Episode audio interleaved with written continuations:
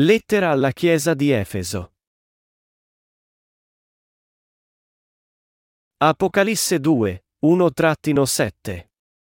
All'angelo della Chiesa di Efeso scrivi, queste cose dice colui che tiene le sette stelle nella sua destra e cammina in mezzo ai sette candelabri d'oro, io conosco le tue opere, la tua fatica, la tua costanza, So che non puoi sopportare i malvagi e hai messo alla prova quelli che si chiamano apostoli ma non lo sono e che li hai trovati bugiardi. So che hai costanza, hai sopportato molte cose per amor del mio nome e non ti sei stancato. Ma ho questo contro di te, che hai abbandonato il tuo primo amore. Ricorda dunque da dove sei caduto, ravvediti, e compi le opere di prima, altrimenti verrò presto da te e rimuoverò il tuo candelabro dal suo posto, se non ti ravvedi.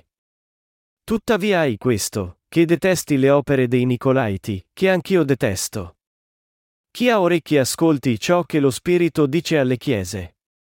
A chi vince io darò da mangiare dell'albero della vita, che è nel paradiso di Dio. Esegesi.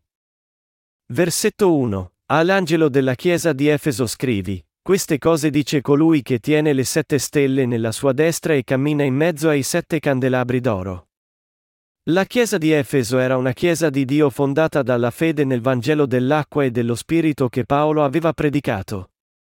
I sette candelabri d'oro e in questo passaggio si riferiscono alle chiese di Dio, i raduni di quelli che credono nel Vangelo dell'acqua e dello Spirito, e le sette stelle si riferiscono ai servi di Dio lì. La frase è colui che tiene le sette stelle nella sua destra, d'altro lato, significa che Dio stesso tiene e fa uso dei suoi servi. Noi dobbiamo renderci conto che quello che Dio disse alle sette chiese in Asia attraverso il suo servo Giovanni è rivolto anche a tutte le sue chiese del tempo presente, che stanno affrontando ora gli ultimi tempi imminenti. Attraverso le sue chiese e i suoi servi, Dio parla a noi e ci dice come superare le prove e le tribolazioni che ci attendono.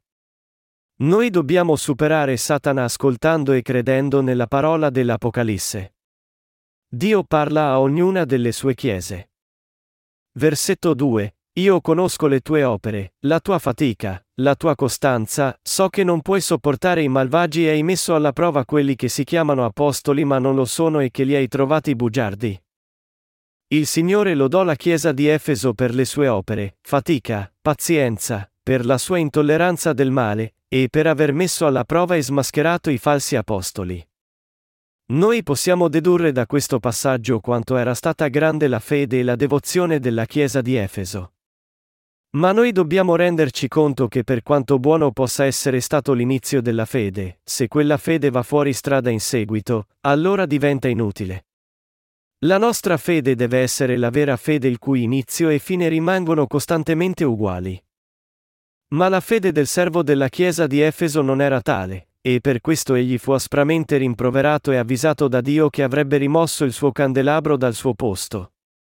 Come rivela la storia della Chiesa, le sette chiese in Asia Minore ebbero la maledizione di vedere i loro candelabri rimossi. Noi dobbiamo imparare dalle lezioni della Chiesa efesina e ricordare che le nostre chiese devono essere approvate da Dio come proprie fondandole sulla fede nel Vangelo dell'acqua e dello Spirito, e che noi dobbiamo diventare i servi di Dio che teniamo le nostre chiese secondo questa fede. Versetto 3. So che hai costanza, hai sopportato molte cose per amor del mio nome e non ti sei stancato. Nostro Signore segue tutte le sue chiese e sa bene ciò che i suoi santi sopportano per amor del suo nome. Ma i santi della Chiesa efesina stavano abbandonando la loro prima fede e iniziando a cadere in un sentiero erroneo diluendo il puro Vangelo dell'acqua e dello Spirito con altre credenze.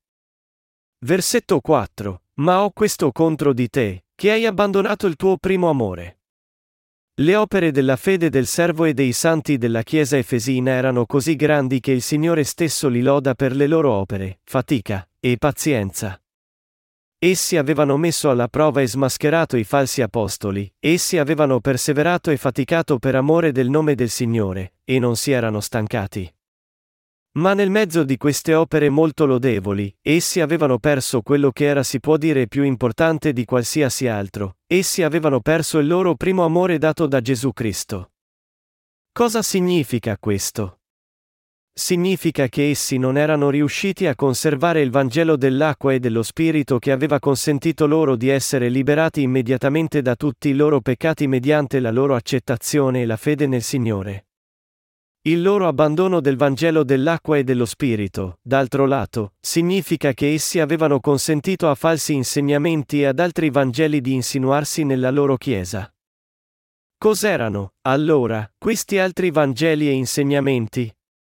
Essi erano le filosofie mondane e le ideologie umaniste. Queste cose sono ancora contro la verità della salvezza che Dio ha dato all'umanità.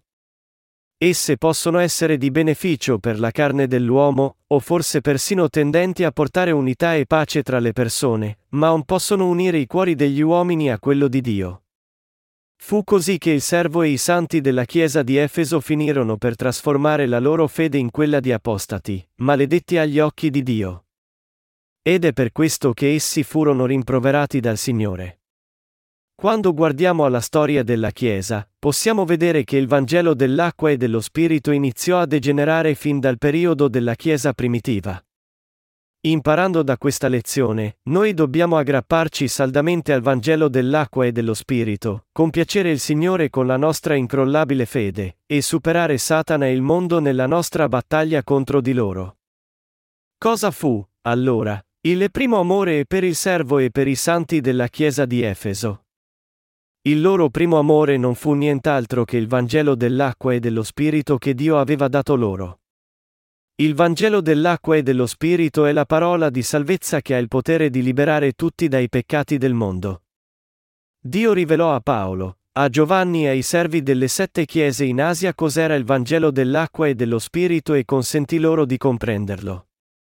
È così che essi poterono credere in questo Vangelo, e che quelli che udirono e cedettero nel Vangelo predicato da loro poterono salvarsi da tutti i peccati del mondo.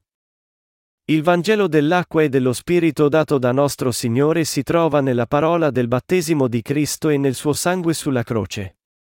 Tuttavia il servo della Chiesa di Efeso, anche se aveva incontrato il Signore attraverso il Vangelo dell'acqua e dello Spirito e lo aveva predicato con gratitudine all'inizio, aveva abbandonato questo Vangelo successivamente. Così, il Signore lo rimproverò per la sua fallacia in questo passaggio.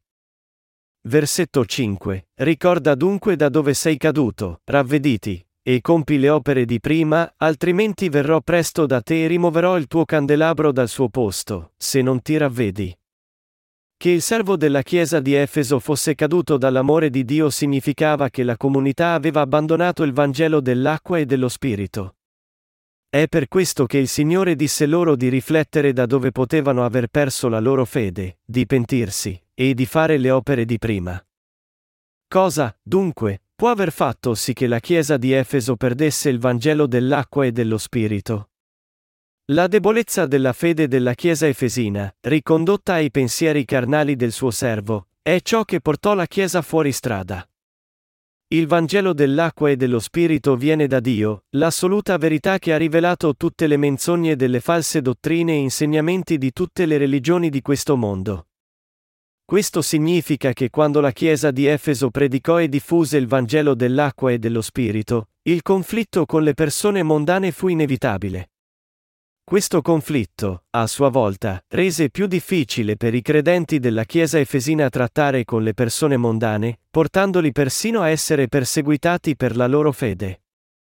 Per evitare ciò, e per rendere più facile per le persone entrare nella Chiesa di Dio, il servo della Chiesa efesina si allontanò dal Vangelo dell'acqua e dello Spirito e consentì che fosse insegnato un Vangelo più filosofico.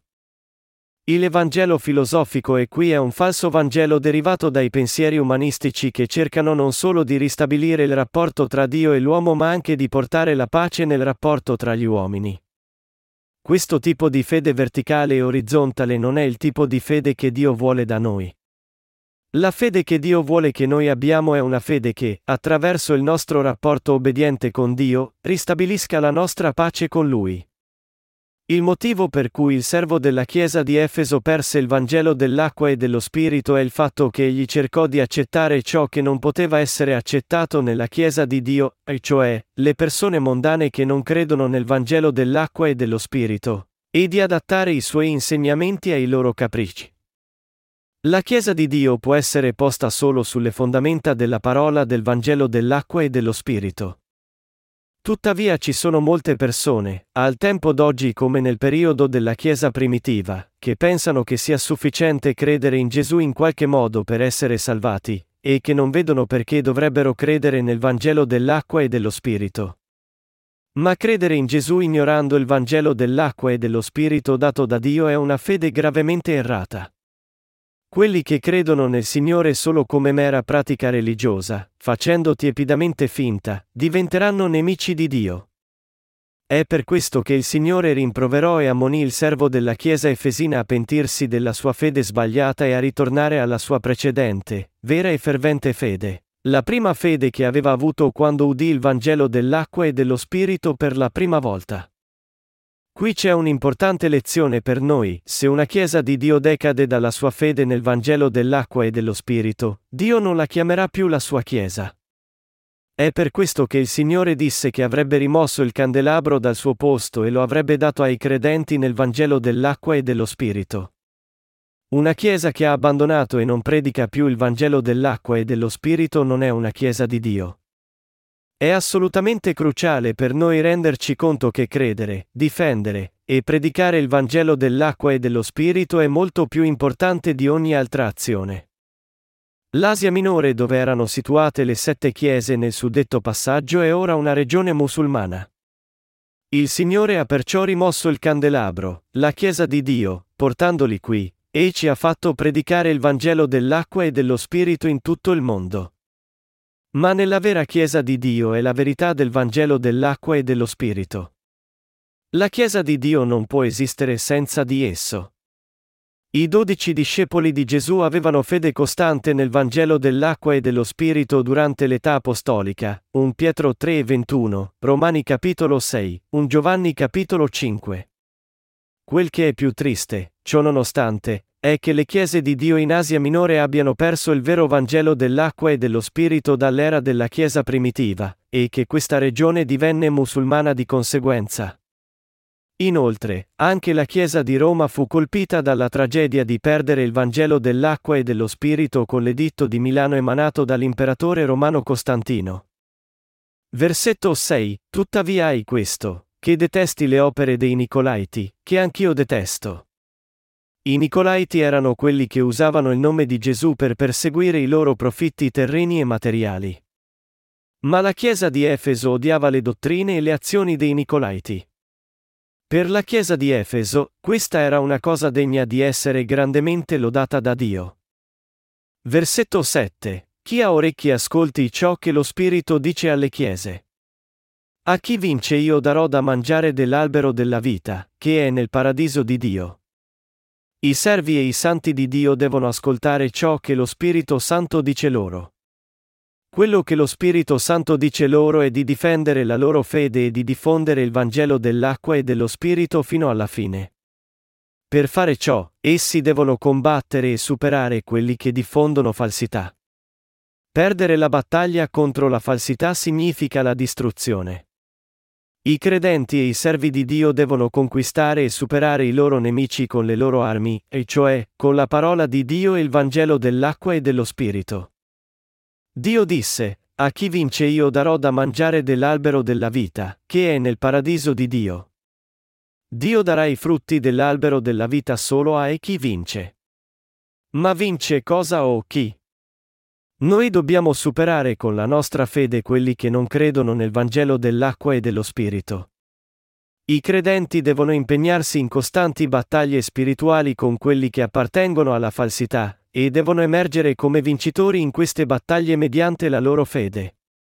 Essi devono anche dare tutta la gloria a Dio e vivere una vita di vittoria con la loro fede nel Vangelo dell'acqua e dello Spirito.